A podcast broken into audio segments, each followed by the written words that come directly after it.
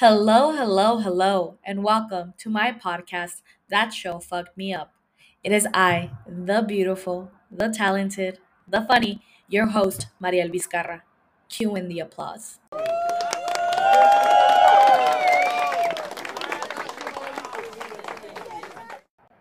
Yo, what is up, fucked up fam? It's your girl.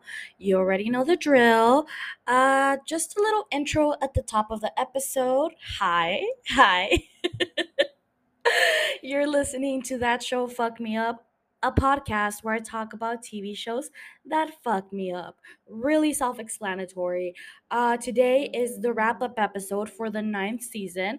We or I, who's this we I keep talking about? We is yes in French, but I will be wrapping up the White Lotus season two, and it was a hell of a fucking ride. Yes, it was. Y'all missed me saying that, huh? It was a journey. Well, well, it literally was a journey to Italy, but besides the point, irrelevant. Let me get started with uh personal updates.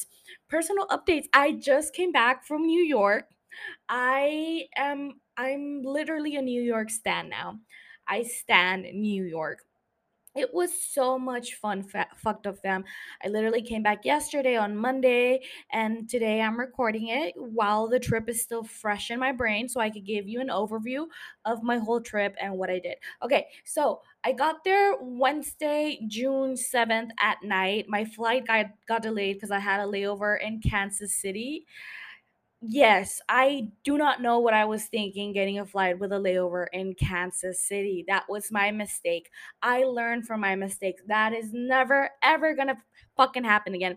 I am flying direct all the way because I can't stand it. A three hour flight and then a five hour break in Kansas City and then another three hour flight. That is psychotic and I will not stand for it. So, yeah, I got to New York at 10 p.m. By the time I got to the hotel, it was almost midnight. It so it was actually the day when it was like the worst because of the wildfires in Canada. And but I didn't got get to experience it because I was in the air most of the day and five hours in Kansas City, if I didn't say it already. But I got there, my head started to hurt. So I don't know if it was because of the traveling or because of like the air pollution. And then the next day, I just walked around the area. I stayed in like downtown financial district area. And my head did hurt the next day too. But the other days I was fine. I wasn't wearing a mask. I was like, if my lungs can survive California wildfires, my lungs can survive anything. Anything. So I just went over, I just walked around the financial district, went to a park called the Battery, and just walked around for a little bit then I went over to like the World Trade Center, and on my walk there, I passed by like the legendary the bull um statue and then my favorite one was the fear i believe it's called the fearless girl statue and i took this picture and she's like looking up and she's like standing upright and it just gave that statue gave me so much hope like i could care less about the fucking bull in front of wall street but the fearless girl yes we stand she is fearless and so am i and then I just went to the World Trade Center and walked around there. So basically, like I said, I went for a theater thing. So every day of like my whole trip, I had like a theater thing, uh, which was play readings, the play readings of the other playwrights that uh, participated in IATI uh, Cimientos 2023 program. So I uh, was, I only had like a short amount of time or like a couple hours each day to do like touristy stuff or to just like explore. And then the rest of the day was like spent in the theater um, seeing everyone's works and stuff like that, hanging out. Um, and so the so that was Thursday, Friday. Friday, I went to Chinatown. I walked around there, bought a couple stuff, ate yummy, fucking delicious food. So good. So good. I had the wontons on the spicy chili oil. Holy fucking shit. I came I literally, literally orgasmed in the middle of the restaurant, and the restaurant was called Taiwan Pork House. Yeah, Pork House. So if you're ever in Chinatown, go visit it. It's like it, it, it was so good. The food was good. I also got salt and pepper chicken over rice with some veggies and then the wontons, which made me orgasm. And then um what was I gonna say? yeah, and then I met up with my friend Fedra Fedra is a talented actress. I met her at UCSD. We were both taking like the same acting intensive class, and it was fucking intensive, if I do say so myself. We just like walked around.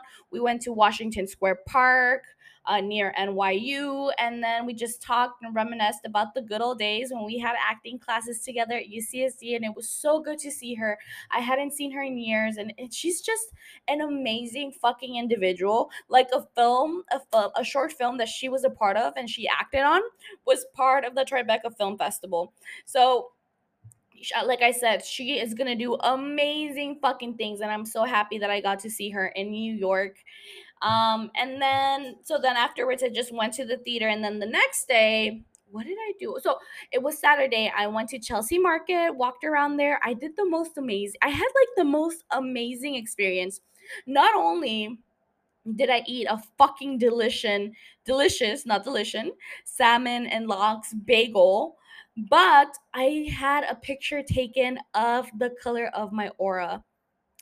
Fucked up fam.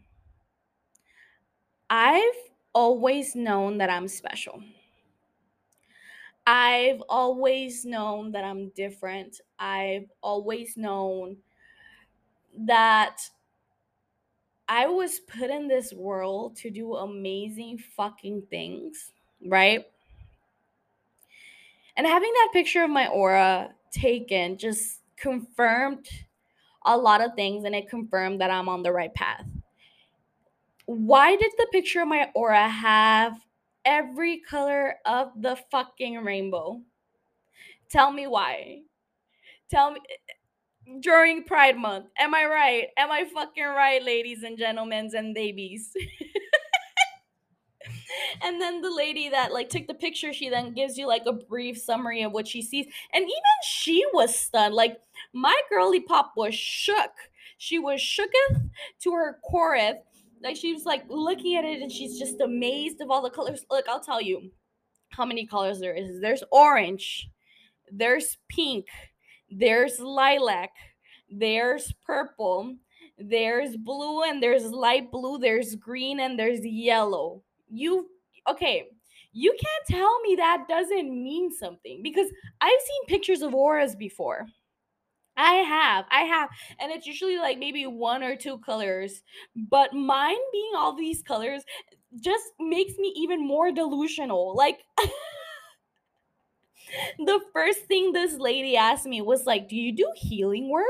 And i'm like mm, i don't think so like not really and she's like well you would be really good at it so you should start you should like do healing work because of like the all the pink that there was in my aura. So now i'm gonna look into doing healing work. I don't know. I don't know. Maybe i'll be good at it. But then i told her that i was a writer and she's like so you do do healing work?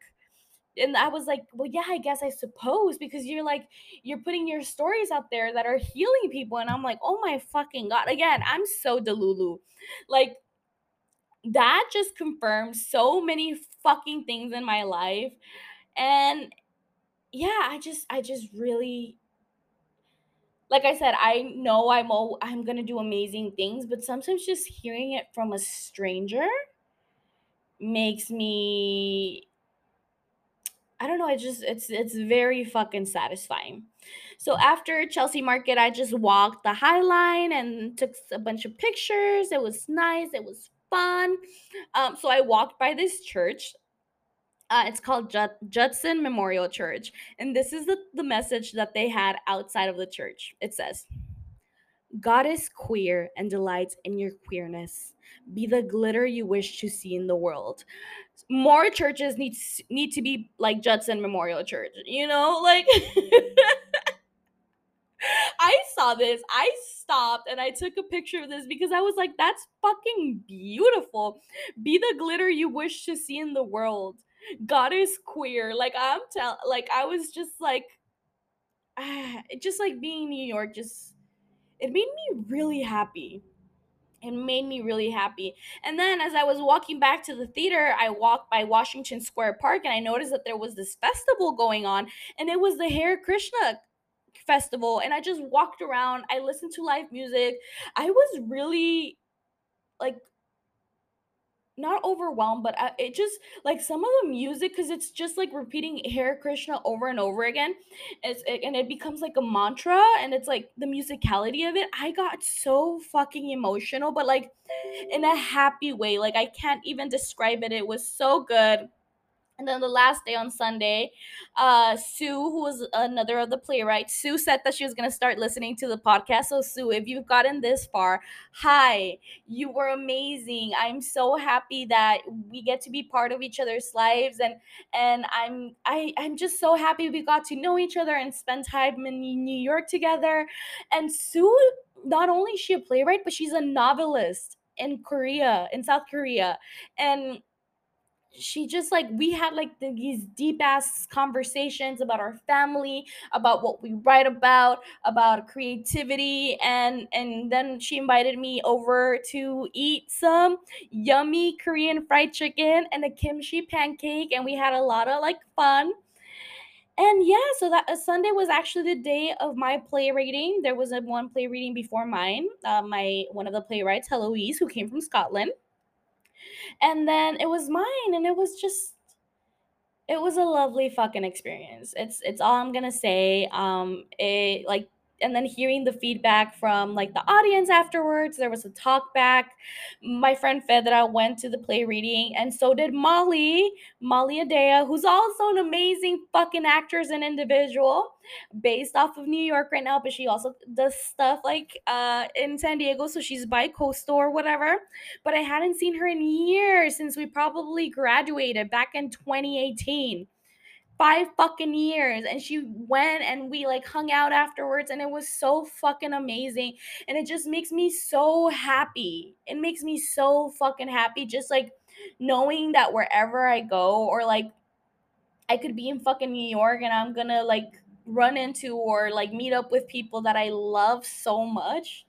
It was great and then my friend yara she told her friend that there was a play reading for my work and her friend i guess is based off of new york and she showed up with her mom and then after the play they like thanked me and told me that they really liked the play. And so in conclusion i guess i am doing healing work. Um what else? And i just got to see the plays of like the rest of the cast I think my favorite plays I would have to say are is one from one of the playwrights called Daniel, um, and his play was called Waiting for Godines, and it's a, a adaptation of Waiting for Godot, uh, Latinx or like a Mexican or Chicano adaptation of Waiting for Godot, and then um, the uh, the play by my by my friend uh, Nico, who's from Chile. He wrote this play called Tragedias, featuring DJ Dioniso Dioniso y las Furias, and that play was all in Spanish. the The direction that they went with it was fucking amazing. So basically, his play was um a combination of Greek tra- Greek tragedy and hip hop. So it was so fucking good. Like I can't wait to see that like fully stage. I feel like it would be so amazing. And yeah, I think I just had an amazing time and I and I wanted to share it with y'all. Um yeah. Yeah, I think that's all I have to say about my New York trip. Oh wait, um I learned to use the subway, which I'm really proud of myself. As you know, or as maybe you don't know, California doesn't have the best public transportation. Um, we're not, and especially San Diego. San Diego has trash public transportation. So like just learning to navigate the subway, and and I only saw one rat in my entire trip, and I also felt really safe. I mean, I don't know if it was just like the area I was staying at or or what, but I just felt really safe all throughout my trip. I only got to propose to once in the subway and it was like my first day there and I feel like oh so I you know as long I got proposed to by this man he's like mommy why are you making me work so hard like marry me and I'm just like sir I'm just it was like my first time on the subway and I was like oh my god sir like like I don't know if I'm gonna get in the right fucking train or whatever. So I was just like, it made me really nervous, and I'm like, okay, uh, so yeah, only one proposal and only one rat. So I call that a good New York trip. um yeah, let's move over to podcast updates. So I recently so okay.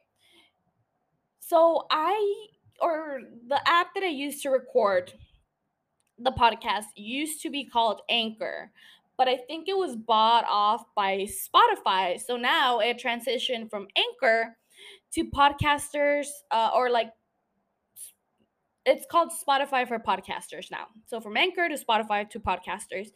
And I saw that they now have this like I guess it's like a feature, a new feature of the Spotify for podcasters app where y'all, like my listeners, can leave messages to me. Like if like maybe if I don't know. I don't know how it works, but I'm going to leave a link in the description of this episode. So if you have any thoughts that you would like to share with me, you could literally record your own episode and send them to me my way. Wouldn't that be fun? I think that would be so fun because I know I have some very vocal listeners that have a lot of things to say and I would love to hear from you and then I could maybe I could even add it to one of the episodes, you know? I feel like that would be so fun. So I'm gonna leave the link. It's called uh, voice messaging link. I don't know, but I'll leave it in the description for this episode. And another podcast update. You already know the drill. Remember to give the podcast a five star review. Um, even if you don't, maybe you listen on Spotify, you don't listen on an Apple podcast, just go to Apple Podcast and leave a review there too. it helps the podcast so much with visibility. Um, and I would really appreciate it. And I'll give you a tiny little kiss on the mouth. I promise, next time I see you, I'll give you a tiny little kiss on the mouth. And if you write um, a review, maybe I'll add, I'll include a little tongue. You know, you know, I'll keep it fun. I'll keep it spontaneous. Just kidding. I'm not gonna do that. Wait, maybe it depends how much alcohol I've consumed that day but yes, uh, just leave a leave a review for the podcast. What are you doing right now? If you have had like, what are you doing? What are you wearing? Just kidding. I do want to add that I am recording this episode in my underwear because I just took off took off my work clothes and I was like, ah, I don't know what to wear. It's hot inside my apartment. And yeah, I just felt the need to like visualize what's happening to you. And I'm looking good. Like I'm looking fucking bomb. Maybe I'll send you a picture if you leave a review. Just kidding. No, no, no. No more quid pro quo. No more. Let's move over to our recommendations corner. So I watched two movies uh, recently because on my plane right back because it was a JetBlue flight, flight, flight, not a fight. It was a JetBlue flight. And New York to San Diego, it's around six and a half hours almost, or like, yeah, like six hours. So the first one that I watched was really fun. It was the Megan film, and I know we've seen it done again. We've seen the evil doll story done before, but it was really good. Like it was a fun fucking watch. I'll give it like a 7.5 out of 10. It's good. The cast is good. The acting, you know who comes out? You know who the fuck comes out, and you know I fucking stand. Baby Nelly from The Haunting of Hill House. You know, she's so precious. I adore that little girl. I would die for that little girl. And I'm going to support her till the end of the world. So if you want to go support Baby Nell, go watch Megan with an with a three instead of an E. Um, it's a good doll. Like it, it's the story of how far AI can go, and you know, if we make our machines really smart, they might turn against us. Just letting y'all know. So stop making machines really fucking smart. gosh, it's not that fucking hard, yo. All right, the second movie I watched, holy fucking shit. This movie fucked up, fam. This movie destroyed me. It destroyed me. Um, trigger warning for sexual assault. Um, and and yeah, and the R word. Um, wow, it's called Women Talking. Wow, tell me why I cried all throughout the movie. Not me crying in the in the middle seat in a flight. I was all sniffly too. Like the ladies next to me were probably like, "What's wrong with this stupid dumb bitch?" Wow. So the premise of the movie, it's basically, it's like a religious cult or like, it looks like, yeah, like they're just living off. They're wearing like old timey clothes. A colony, yeah, they call it a colony. So it's like a very religious colony. And then out of out of nowhere the women just start waking up and they notice that they've been assaulted at night but they didn't realize it. Like they didn't wake up. And then it turns out it turns out fucked up fam that the man of the colony were drugging them with like cow tranquilizers and then raping them in the middle of the night and then well they were going to like their elders or like their religious elders and telling them about them.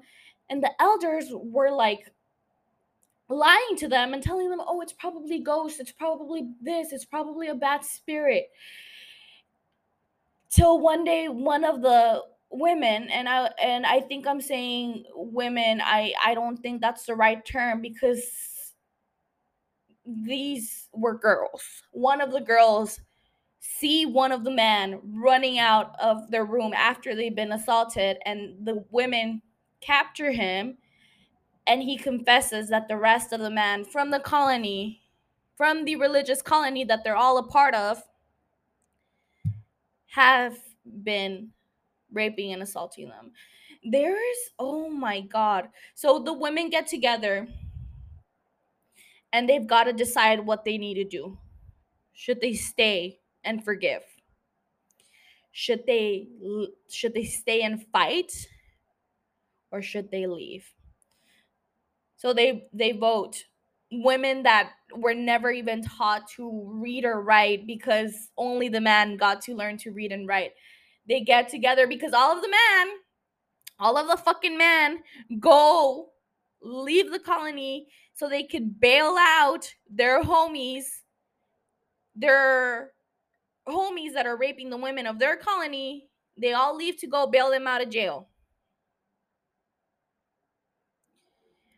This movie destroyed me. There's this part, and I don't even want to talk about it because look, but I'm already getting fucking teary eyed. Oh my god.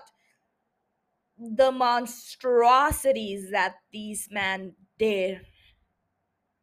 Holy fucking shit it was a good movie. It's a really fucking hard watch. But if you're like emotionally prepared for it, I feel like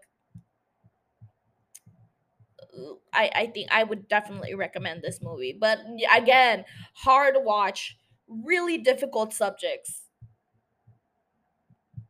Like assault of a child, like like really really dark shit. But yeah, that that movie was really really good. All right, and I'm gonna transition over to TV shows because I don't want to be bummed out for this wrap up episode because that was it was so sad. Uh, TV shows I started watching, and just like that, do you want to know why I started watching it? So it's like the Sex and the City, uh, Sex and the City um, sequel. Is it a sequel? Yeah, because Samantha Jones, aka well Kim Cattrall, aka Samantha Jones is finally coming back. She signed for season two of And Just Like That. Give this woman her coin. I'm sure that check is gonna be huge if Miss Samantha Jones is coming back, and I'm happy for her. Yes. take all their fucking money. Take all that Sarah Jessica Park Parker money and keep it for yourself, Kim Cattrall. You deserve it. I'm sorry. I'm sorry. I stand Kim Cattrall. Samantha Jones made Sex in the City. Without Samantha Jones, there's no Sex in the City. Because all the mother bitches were prudes. Samantha Jones was out there and fucking. Yes, she was. And we support that 100%. I, she's a role model. She's an idol. I look up to her. Yes. And what about it? Because I'm out here in the city and fucking too. And I learn from the best. and I also watched a couple more episodes of Succession. I think I watched like two more episodes in the plane right there to New York. It's good. It's good.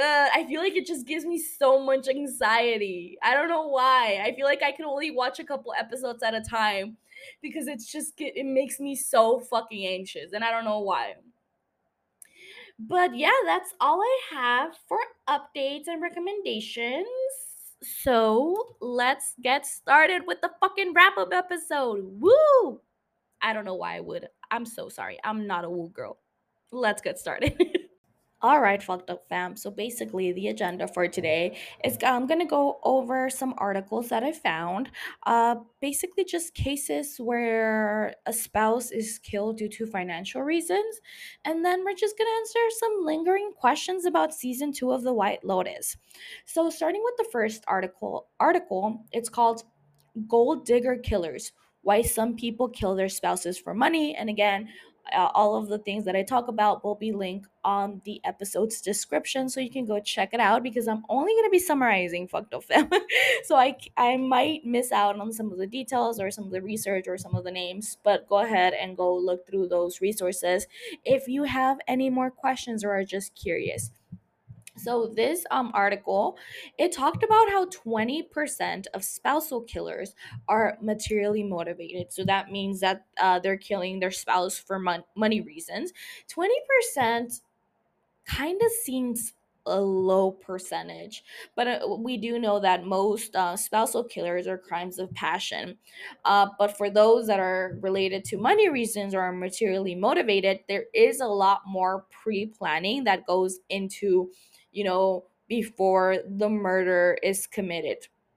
Uh, and a crime of passion, I would describe it's just something that happens in the moment, something that just like triggers you, and then you murder someone. So that could be like, you know, a husband walking in on his wife cheating on them, or um, you know, while you're arguing with your spouse, they tell you that they want to leave you, and then your first thought is, if I can't have her, no one can. So that type of mentality um, the article talked about a couple of cases. I'm just well, it was three cases, but I'm just gonna talk, touch on two. Uh, the first case it, ha- it it has to do with a woman named Uloma Curry Walker, um, who was tens of thousands of dollars in debt, and then uh, she married this firefighter named William Walker, and William Walker did not know about his new wife's debt problems. Um, and she was aware that he had an 100k life insurance and she told asked her 17 year old daughter to help her plan her husband's murder lady what what is wrong with people? How are you going to drag your child into planning a murder? Especially a child because she's 17 at the time, so she's underage. She's not an adult yet. Why would you ruin your daughter's life just to pay off your debt? What? So she drags along her daughter and um, she asks her daughter's boyfriend, who was 20 at the time, problematic. Yes, but that has nothing to do with the story. So the boyfriend, uh, she asked him to plot the murder and like help her, help her commit the murder. So the boyfriend and some of his friends shot William Walker in his driveway. Um, however, Uloma, Uloma, you could have done a little bit more research. I think they were only like a like six, like maybe like a year into being married, and William Walker had never like hadn't updated his life insurance beneficiaries, so his ex-wife was still named the beneficiary of his thousand dollar life insurance claim. So guess who ended up collecting that money? Guess fucked up fam. Guess. So Uloma was not only irresponsible, she was fucking stupid and a murderer. So whatever, um, she had promised like, you know, her daughter's boyfriend and his homies like some money. She wasn't able to give them the money because she did not receive the life insurance. Um, and then they like turned on her, obviously, um, because she was not able to pay them, and they all ended up going to jail and Uloma is serving a jail sentence without the possibility of parole. The three other men, um, they were given like a set like year sentence. I don't recall, but again, you can look at it in the article. And her daughter, who was 17 at the time, ended up serving like a month in in juvie. So, you know, like she didn't get to like do like a hard time, but I mean, I mean. everyone's life fucking ruined because this woman was like, you know what? I'm gonna kill my new husband to pay off my debt. What? What is wrong with people? I can't. I cannot deal. Um, the next uh, case that was mentioned in this in this article was this man called Des Campbell. Uh, he murdered his wife of six six months, Janet, by pushing her off a cliff while they were visiting the Royal National Park. So, uh, similar to the White Lotus, uh, because they were on vacation. Obviously, not similar because Greg wasn't the one that like killed or like put Tanya in a position to be. Well, I mean, he did put her in a position to be killed, but he wasn't there. Like he got other people to do his dirty deeds. But still, while on vacation, so before they got married, Janet and Des had met at a hospital. Janet was an orderly. Des was a, param- a paramedic, and from like the outside, it looked like they were really in love. Oh, and I forgot to mention that Janet was extremely wealthy. Um, so Janet right away after they got married, like included Des into her will, put his name and her name under her six hundred and sixty thousand dollar property, and in the short time they were married, which was very short, six months, Des cheated on her with three other women. And then when she died, uh, he's so so basically what he explained or what he told authorities was that they were in their camping trip in the park and Janet got up from their tent to go to the restroom and then she never came back and then they later found her body like at the bottom of the cliff. So kind of like speculating like maybe she was disoriented and then she just fell off the cliff. But no, Des pushed her off the cliff.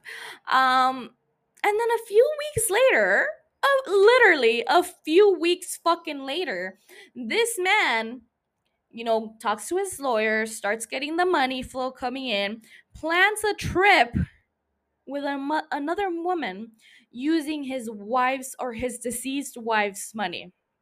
And not only that, he proposed to this woman three weeks later. What? What? And this, uh, uh, uh, um, so I I said that it seemed like they were all like very much in love, but what after they got married, like people or like there were people that said that he would call his wife like an ugly pig or something like something really horrible.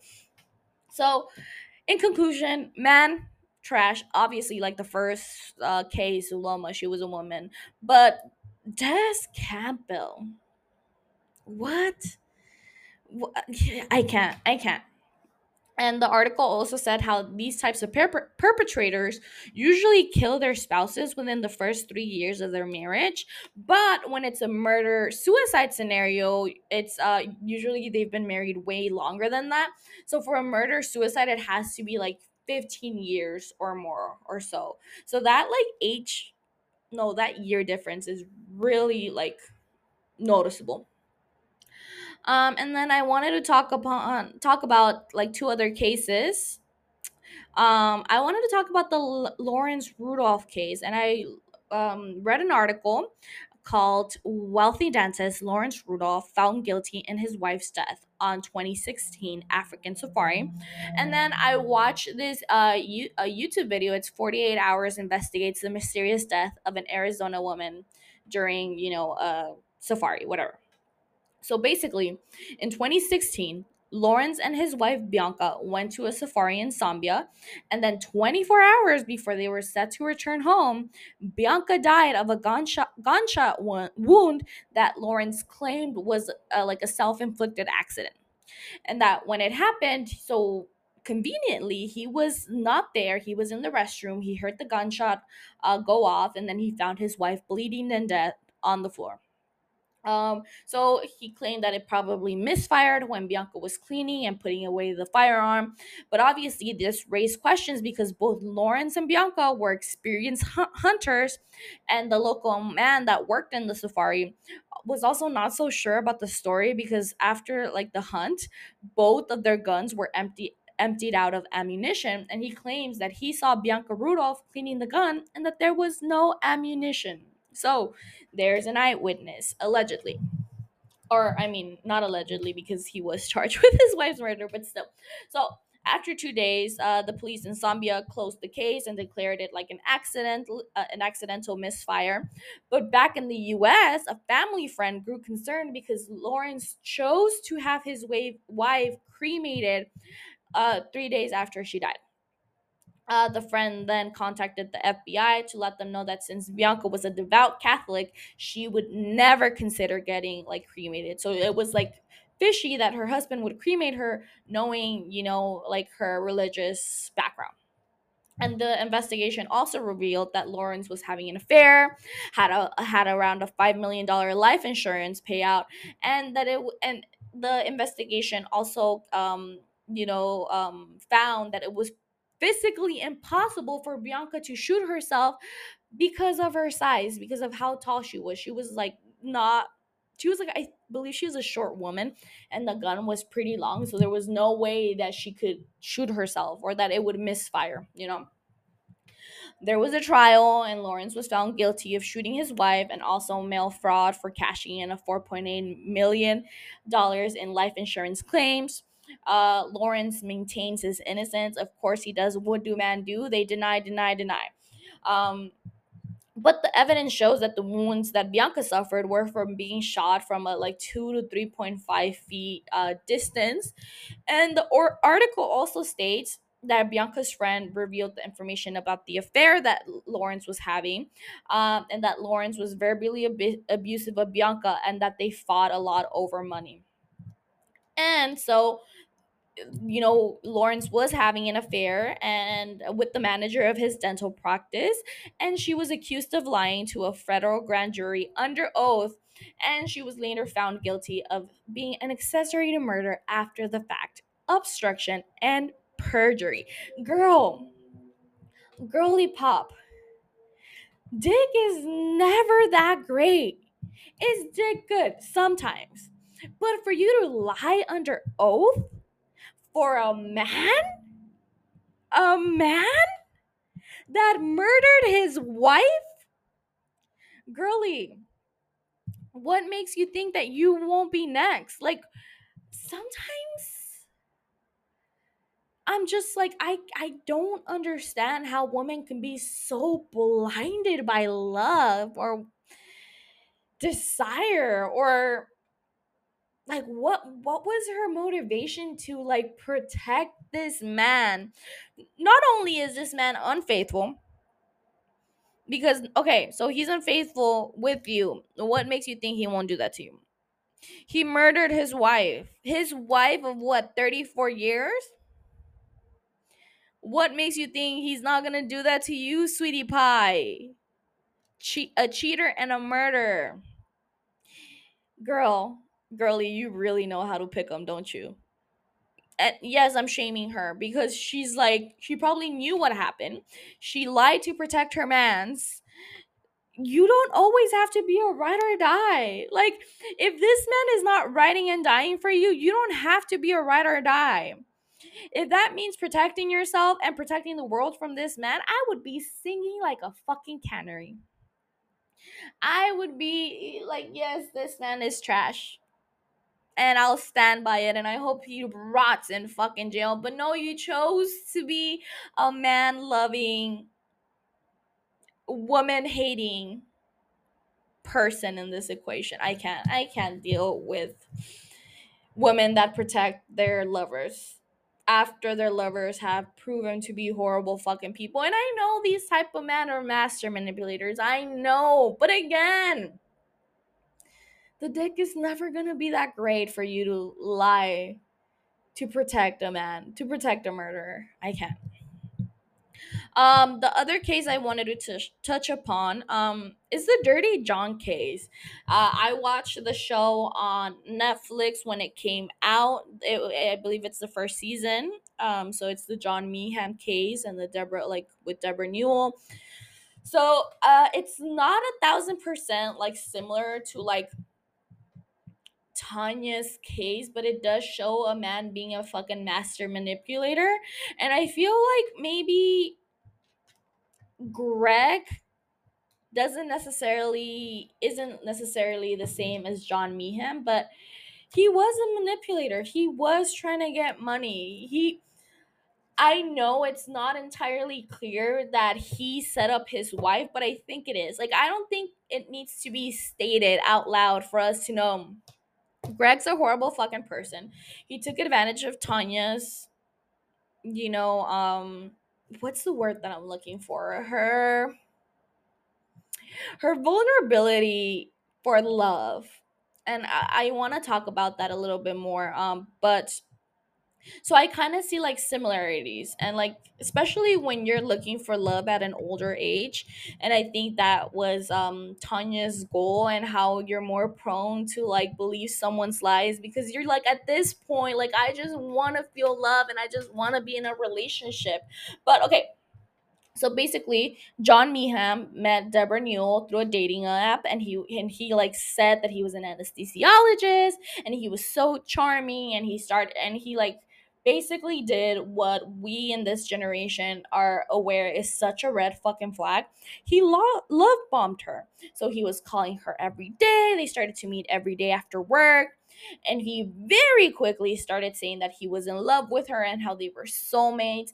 And obviously, Deborah ate it up because and like the video that i watched it's a youtube video and there's also um another article. She was saying she's like i had everything. I had everything i ever wanted except love and like love was the only thing she, uh, that was missing for her. And then she meets this man who's giving her what she says is missing in her life. And of course she ate it up, it, up. it's like love being served to you in a silver fucking platter and then a few months later so very quickly they got married during a las, las vegas trip. And john seemed like the man of her dreams. And he was super accommodating. He would go on walks with her and ask her about her day which i think is like bare minimum bottom bottom of the barrel. But for this woman she's like a man asking about my day like a man that cares and wants to hear what i have to say goes. But then and he would like make her breakfast and take her dry cleaning and take her mail to the mailbox and he just seemed like the perfect man. Again, bare bin- minimum, ladies, bare fucking minimum. Making your breakfast, taking your mail to the mailbox, taking your dry cleaning out, asking about your fucking day, bare bit minimum. I can't say minimum. I was saying bit minimum, bare minimum. Um, so whatever they moved into a house in in like in front of the water in front of like the beach or the lake or whatever they're in front of water in front of a body of water. So this house was expensive and if anyone knows anything about renting a house or like buying a house in front of a waterfront um y'all better have money. They move in deborah was paying for everything and of course, she's like overlooking all the red flags that John had, but her children were very good at picking up on all of those flags. So, one of the first things that her children noticed was how John didn't have a car and how he was always driving one of her cars. And, and the story that he made up was that uh, when he was in Iraq doing Doctors Without Borders, all of his things got stolen. Sketchy. So, you were abroad and and all your things were stolen. Okay mm, sure. So once married he began to isolate deborah from her family and her friends to control all aspects of her life and control uh you know her her money to control her financially. And i feel like that's a like a big thing that you know people that want to control you or like partners that want to control you do they like isolate you from the people that you love and that love you so that they aren't able to see through the red flags. Because i feel like a master manipulator can focus on one single person to manipulate and they might do a really good job at it. But when then there's like external factors or like external voices like telling you like that's not normal you know a normal partner wouldn't do that that's when you start to question it. So if you're isolated then no one's going to know what's going on in your life and what's happening with your relationship. So you're going to think that oh this is normal right? Especially if you haven't had like a like a normal healthy relationship before you're going to be like this is normal like of course, blah, blah, blah. Like, you're going to start making excuses because you're in love and you want to believe your partner. Of course, you want to believe in the good in people. My advice don't. so, whatever um the video that i watched also shows like uh like a clip of like john's john meehan's first wife tanya uh and she was very familiar with his deceit and his lies and she explains that she also found out that he was a drug addict when she found a box in their home like in the top shelf with anesthesia drugs and that once they split he threatened her and told her to enjoy her time left on earth because it was going to be short so basically, Tanya and her daughter spent years fearing for their lives. And uh, his daughters even thought that, you know, that maybe their dad was going to come back and kidnap them just to get back to their mom, at their mom. And the detective investigating the, that case learned that John Meehan had around 50 victims that were kind of like extortion or stalking related. 50 victims, 50 women that fell into his manipulations, into his charm, where, you know, they gave him an in and this man took it. And then in 2013, he was sent to jail after he was discovered having cyanide pills, peptides, and a gun. Uh, and in 2014, he was released from uh, jail. And then two days later was when he met Deborah him having peptides and a gun, and the cyanide pills too. But I'm just like Niccolo. when when Tanya looks through Niccolo's bag and she finds like the sip tights, rope, the gun, like what? of course, Tanya was gonna fucking freak out. Um, then Deborah says that she began to notice that something was off till after they were married and how it took her almost a year to understand the full scope of what John was capable of. And that's when she decided to leave him and she went into hiding for months, but he continued to stalk her. And in one of like his stalking episodes, he located her car and set it on fucking fire. Crazy behavior uh, John Meehan then went after Deborah's daughter, uh, and when he and um, attacked her outside of her apartments, but she fought back and stabbed him until he died. Um, so she stabbed him in self defense, and finally. The women that were tormented by John Meehan were finally able to rest. I can picture the relief of getting that call like all of the women are like finding out and being like, ah, I can finally go outside without being in fear of like what this man's gonna do next. I don't know why I'm getting a little sentimental. I'm just like, you know, they say that violence is never the answer. Sometimes it is. I was just talking to my friend Kelly Bear recently. Sometimes violence is the answer. You don't have to agree with me. It's fine. It's fine. I don't care, but it is. And like the relief that probably Deborah felt, especially because he went after her daughter, her youngest daughter. I remember when I watched the show, um, her youngest daughter was kind of like not obsessed, but she really liked The Walking Dead. And that's what she, like how what she was thinking about when she fought off this man and stabbed him to death like she was thinking of like an, a scene from like The Walking Dead of like the characters defending themselves from the zombies, and that's what kind of like helped her get through this horrible fucking experience of getting attacked by her uh, mom's husband. And not something that wasn't brought up in the video or in the article she was with her dog with her small dog. Her dog was biting at this man's heels to like protect her, her owner. And I was just like, oh, the love that a pet has for its owner is unmatchable. You can't recreate that type of fucking love.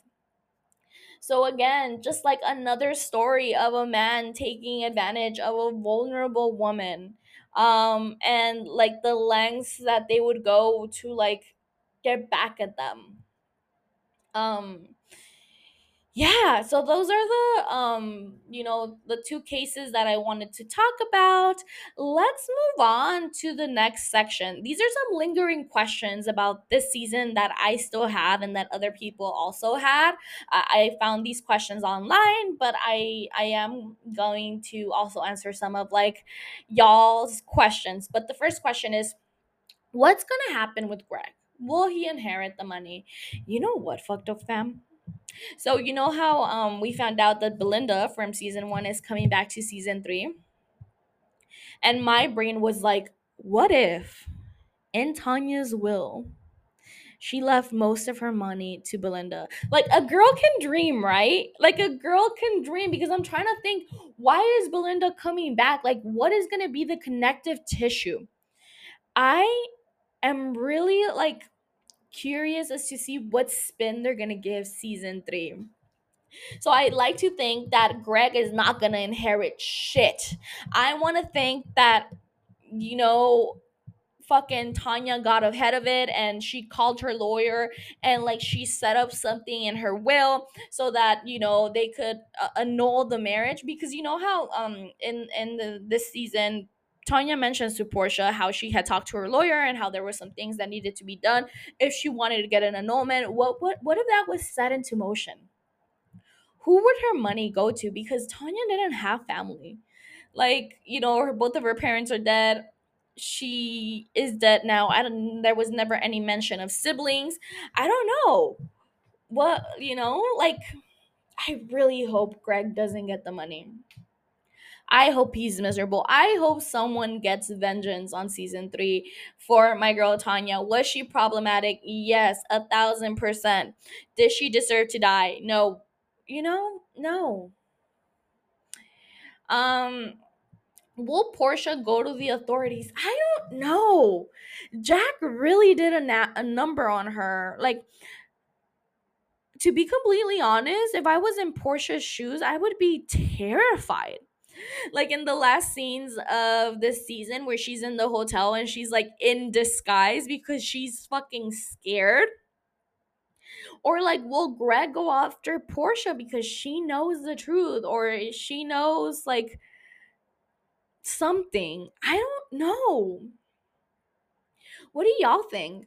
I feel like maybe because okay, she finds out everyone else is dead. The only people that are in dead are Greg and Jack. But Jack was loyal to Quentin. Quentin is dead. But again, Jack was super loyal to Quentin because Quentin was keeping him afloat. Like he said, like he saved my life. What's going to happen to Jack now? Is he going to go back to being in that black hole he talked about? Which it was probably something really traumatizing because the way that he reacted to like remembering where he was before Quentin, like what's going to happen to him, you know?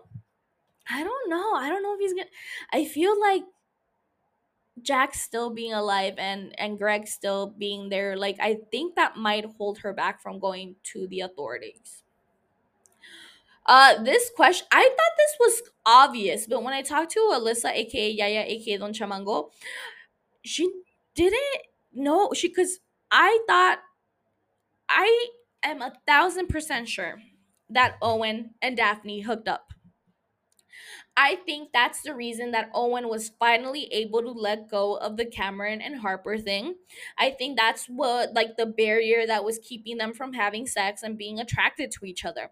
So I firmly believe that Owen and Daphne did something when they went on their little, let's go look at that island. I want to go see that island before we leave, you know? I mean, I know I would. Is that problematic? I don't care. Look, my girl Daphne just found out that the one friend she thought she had, aka Harper, did something with her husband after she kind of like showed her true self and told her like you know i'm not a victim blah blah blah blah blah blah and then harper still went and did that yes they're not friends. Yes they just met on this fucking trip but girl code sweetie girl code. So if my little sweetie pie daphne wants to get back at harper i'm all for it. Yes like was it under like the influence of alcohol? Yes yes yes. Is that an excuse? No Absolutely not. And I'm not just blaming Harper. I'm blaming Cameron. Cameron's a piece of shit. Does Harper feel guilty? Does she feel like shit for what happened? Yes, because she knows that Cameron is a piece of fucking trash. Is he a hot piece of trash? He is mwah, chef's kiss. I would do that man do unthinkable things to me. And Owen too. And Albie. And there are a lot of men who I would let um, let them do unthinkable things to me, but besides the point, irrelevant. So before we get started with some of the questions that two of the fucked up fam uh, posted on the Instagram about lingering questions about season two of The White Lotus, I just watched a really quick uh, video, uh, like a four minute video, um, and it's called Unpacking Season Two, Episode Seven with Mike White. Um, and something that he said really stood out to me about Tanya's death. So he said that he didn't necessarily want to kill off Tanya. Uh, but in the last episode of season one, Tanya is sitting down with Greg, and Greg is like explaining his health issues to her, and she's uh, going off about how she's had all like the treatments that the world can offer, or like that money can buy, and that the last immersive experience that she hasn't like taken part of or tried is death. So he figured it would be like the greatest connective tissue for her to be in season two and for it to lead to her inevitable death. And he also explained that, you know, Tanya went out with a bang, literally, literally, and metaphorically, because after, you know, being fucking psychotic as she should have been because she was about to get murdered and killing all these men. At the end like she dies because of her own dumbness. I was trying to find like a better word for it like her own like is is stupidity too harsh? Stupidity. Stupidity. Is the word stupidity to describe Tanya's death too harsh, but it was kind of like she died by her own stupid terms. You know what I mean? Uh, and the last thing that uh, Mike White mentioned and that stood out to me in this um, interview kind of video is that the first season of The White Lotus dealt with money. The second season dealt with sex and how he's hoping that maybe um, the third season can deal with like uh, like re- Eastern religion and spirituality. Ooh, I'm excited to see that. I wonder who the returning character is gonna be for season three. Well, we already know that someone from season one is coming back, which is Belinda from season one. Uh, but I but there has to be someone from season two coming back, right? Like you would think so. I hope someone does come back, but we'll see. We'll see. All right, let me go to the questions that were asked. So there were two questions that were asked. The first one was asked by Iliana. Hi, Iliana. Thank you for asking a question. I love you. All right. Question is Do you think a little jealousy slash threat spices up in a spices up our relationship. Example, Ethan uh, and Harper. Uh, how do I say this? Yes. I feel like Ethan and Harper's relationship was very stagnant. Right? They they were in the were roommates phase and it's so sad because they're young. Like, how long have they been married for? A couple of years, maybe? No longer than five. Like they seemed like they went to school, like she went to law school. He was like figuring shit out, and then after they like started like making good money, they seem like the responsible type to like wait, like figure out their shit, and then get married. So I feel like they haven't been married for that long. To already be at the roommate stage of their relationship seems pathetic to me. It seems sad, especially when they're both so fucking hot like Aubrey Plaza, hot. The actor that plays Ethan, hot. That runner body, yum, yum.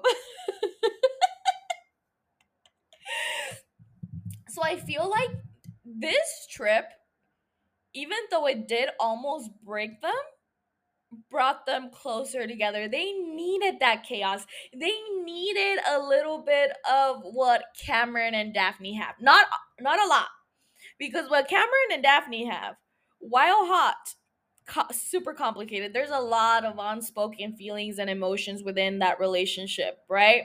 There's a lot of always having to one up your partner, always having to, oh, if they hurt me, bet I'm gonna hurt them even more. Oh, he's fucking everyone, everything that moves, bet I'm gonna have a kid with my trainer. Let's see how that how that fucking feel. Oh my god, Daphne's an icon for that though. She's like, oh, my husband's gonna cheat around on me? Bet, bet. She's playing the game and she's winning. Uh, point for the girlies. Point for the girlies in this one. But yeah, I think I think a little jealousy is not bad. I think some threat that someone better might come and take away your partner is not a bad thing, yo. I don't think it's a bad thing because because first of all, it keeps you on your toes. It makes you want to protect your relationship. It makes you want to keep on doing things for your partner so your partner knows how you feel about them. Like, how is fucking Harper? I get, I know I keep going back to this, but if like someone had responded to that to me, I would have literally unalived myself right there in front of them. Like, how are you gonna respond, I love you to the are you attracted to me question? No, that is again the correct response to the are you attracted to me question is to eat your woman's pussy right there, right now. No questions asked. Put her panties down and eat her out until she comes that's the correct response to the are you even attracted to me? question. Not i love you. Like bro i know you love me. Bro we're fucking married. What do you mean? I know that. Stop being a fucking idiot. And let me know either by your actions or with your words that you still think i'm hot. So sorry Liana, i got a little i got a little heated. I got a little heated. I'm just in conclusion yes. Jealousy threat a little bit a little sprinkle every now and then like it makes you realize that how important you are to your partner. Is it is it more than a sprinkle? Is that good? No. It's not. It's not because then you start playing games. And when you start playing games you're always gonna one up each other. One up each other. I thought that other each other sounded very paisa. But yeah, that's my response. I hope that answered your question. I hope so.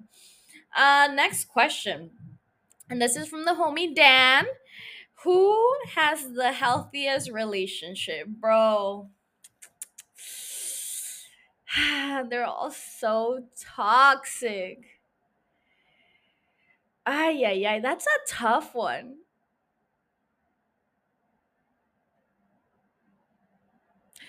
Honestly, honestly, Lucia and Albie. Before the scamming, ah, I just nah. Dude, all the relationships in this season are trash, dude, trash. Ethan for being a pussy. And I'm only commenting on the man, on the man right here. Ethan, pussy. Cameron, whore. Ran through, whore. How are you gonna cheat on your wife while you're on vacation with her, bro? Like, I don't care if she's a city away. I don't give a fuck. That's so disrespectful. and the fact that he's just like, oh yeah, dude, like everyone cheats. What do you mean? You you haven't fucked someone else, but you've been married? Lame, loser, fucking loser. I feel like Cameron is in that like. I feel like Cameron peaked in high school, and then he's just been trying to catch up his whole life because he knows he peaked in high school. He's aware of it. Like he even said it to Ethan, and I know I'm going off of, off topic. The question he even said it like, "Oh, dude, like, you know, like." Let me in on some trade secrets. That's how I make my money. Basically, that's basically what he told him. Like, I'm a little, I'm very beautiful, but I'm very stupid. But I still make money because I'm beautiful and because I have the right connections, you know? But, and then, and then, fucking, ¿cómo se llama? Fucking Dominic, dude. Dominic, trash, trash husband, sir. I know you have a sex addiction. I know you have a sex addiction, sir. But it, it feels like Dominic never ever tried to get help for it. He's just been like cruising through life, fucking everything that moves, just breaking his wife's heart for the past 10 years. Well, I feel like I feel like his wife mentioned something of 10 years, or I don't know where I got the 10 years from. Like, I wonder if he used to be faithful and then something happened, and then, like, his addiction unraveled or something that something that comes to mind. When you're an addict you're an addict in all aspects of your life. However i feel like some addicts can only balance one addiction. So let's say you're an alcoholic and then you give up alcohol and then you like develop another addiction so it could lead to like sex addiction or like vice versa you do drugs and then like you stop doing that so you like hyper focus on another thing so that could also lead to sex addiction so i wonder what or how Dominic really is or really was. And I feel like we got we didn't get a lot of background on him. We know he uh did not break the generational curses. He did not break those generational chains uh, passed on by his dad. That's basically all we know and that he thinks his mom's a martyr and that his dad was fucking horrible and how that his dad never taught him how to love. Sir, at some point that becomes your responsibility. At some point, you need to stop blaming your parents.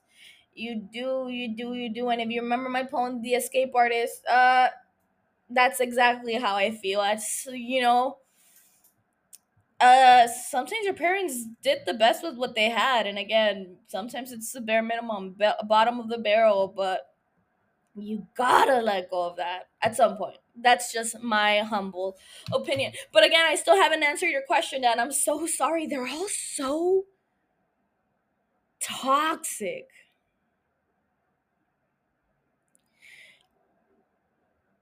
I feel that, to be honest, like, even though Ethan's a pussy, before they got there, yes, maybe they were not having sex, but they could, like, they were honest with you. Uh, honest to, like, a certain extent right? Because obviously they weren't being honest about why they weren't fucking. I feel like that's not like a topic of conversation. Like, hey, over breakfast, like over some pancakes, uh, hey, why haven't you fucked me?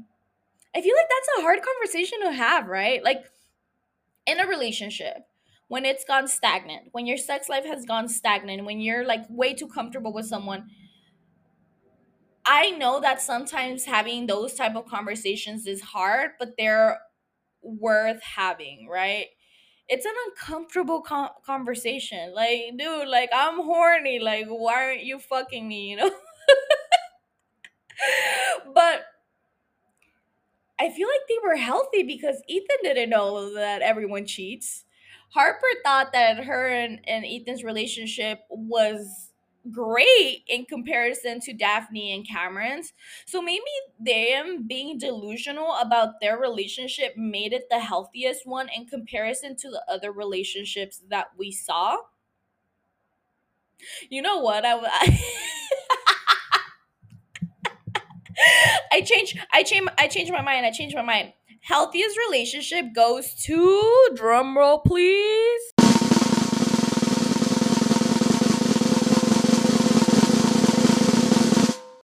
Jack and Quentin. Yes, sir. Yes, ma'am. Yes, baby. Um, I think it's the uh, healthiest relationship because it was a quid pro quo agreement. Like you scratch my back and I scratch yours, meaning yes, I'll do your dirty work and abduct this woman and pretend that I like her and have sex with her, and then I and then I'm gonna fuck you in the ass. I feel like everyone knew what they were getting from this agreement. I feel like it was healthy. It was there were boundaries in place. Uh Quentin helped Jack out of that really dark hole he was in before he met him. He was helping him out financially. Um yeah, I think they had the healthiest relationship in all of White Lotus history. And the least healthiest, I know you didn't ask, but the least healthiest relationship would be Greg and Tanya. Uh, if y'all already had a series of failed marriages, why the fuck do you want to get married again? Like, what's so great about marriage anyway? Like, y'all already failed at it a couple of times. What makes you think this third or fourth time is gonna be it for you? What makes you think that? And then Greg being a fucking pussy and getting the person that's in, has been in love with him for the past 30 years to do his dirty job. Yes, Quentin was going to get a lot of money out of it, but was he though? Like Greg seems like such a piece of shit, scum of the earth, like scammer. I feel like fucking Greg would have just like ha ha away with all of Tanya's money and not giving Quentin or his homies a crumb. You know?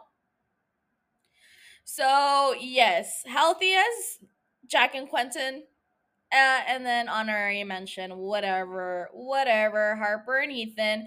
And then least healthiest, Greg and Tanya again, they should have never gotten married. Tanya should have just started the business with Belinda. Everyone would have been happy. Tanya wouldn't have died. Uh, but that's how it goes. Sometimes you make stupid, stupid, stupid, idiotic decisions. And sometimes you don't. But most of the times you do. If your name is Tanya McQuoid. Um, but yeah, I think that's it, fucked up fam. We've gotten to the end of the wrap up episode, and you know what that means? I will be telling you which show I will be doing for season 10 of that show. Fuck me up. Woo woo. Again, why am I wooing? I'm not a woo girl, but it's the moment y'all have all been waiting for.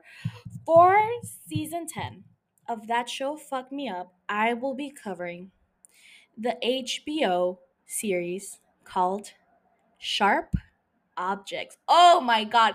This show with Miss Amy Adams, Miss Amy Adams, Miss Enchanted from the movie Enchanted, the princess, um, with Patrick Dempsey. Yeah. she is such a well-rounded actress. Like she could do any fucking part and she can nail it. Um, but yeah, this fuck this show fucked me up, and just from the beginning, trigger warnings, trigger warnings, sweetie, self harm, um, death of a child, torture, uh, doing something to a corpse, uh, a, a lot of shit. A lot of shit. It gives me like Mare of Easttown vibes and you know how Mare of Easttown fucked me up, fuck me and fuck y'all up. If you haven't listened to my Mare of Easttown season, what the fuck are you doing with your life? You need to go listen to it. Absolutely, right now, drop what you're doing, sweetie. I don't know why I'm I'm doing an accent. I'm so sorry, sweetie. I'm so sorry. But yeah, if you haven't listened to my Mare of Easttown uh, season, go check it out. And then yeah, let's get ready for season ten. Sharp objects. Like as always, I'm taking a few weeks off uh, off to prepare. I don't know if it's gonna be two or three. Bear with me, bear fucking with me, but it's gonna be fun. It's gonna be fun. It's gonna be traumatic. It's gonna fuck us up. Everything you ask and you want for from a that show fucked me up episode. Yes, it is. All right, but now we've really got into the end of our wrap up episode.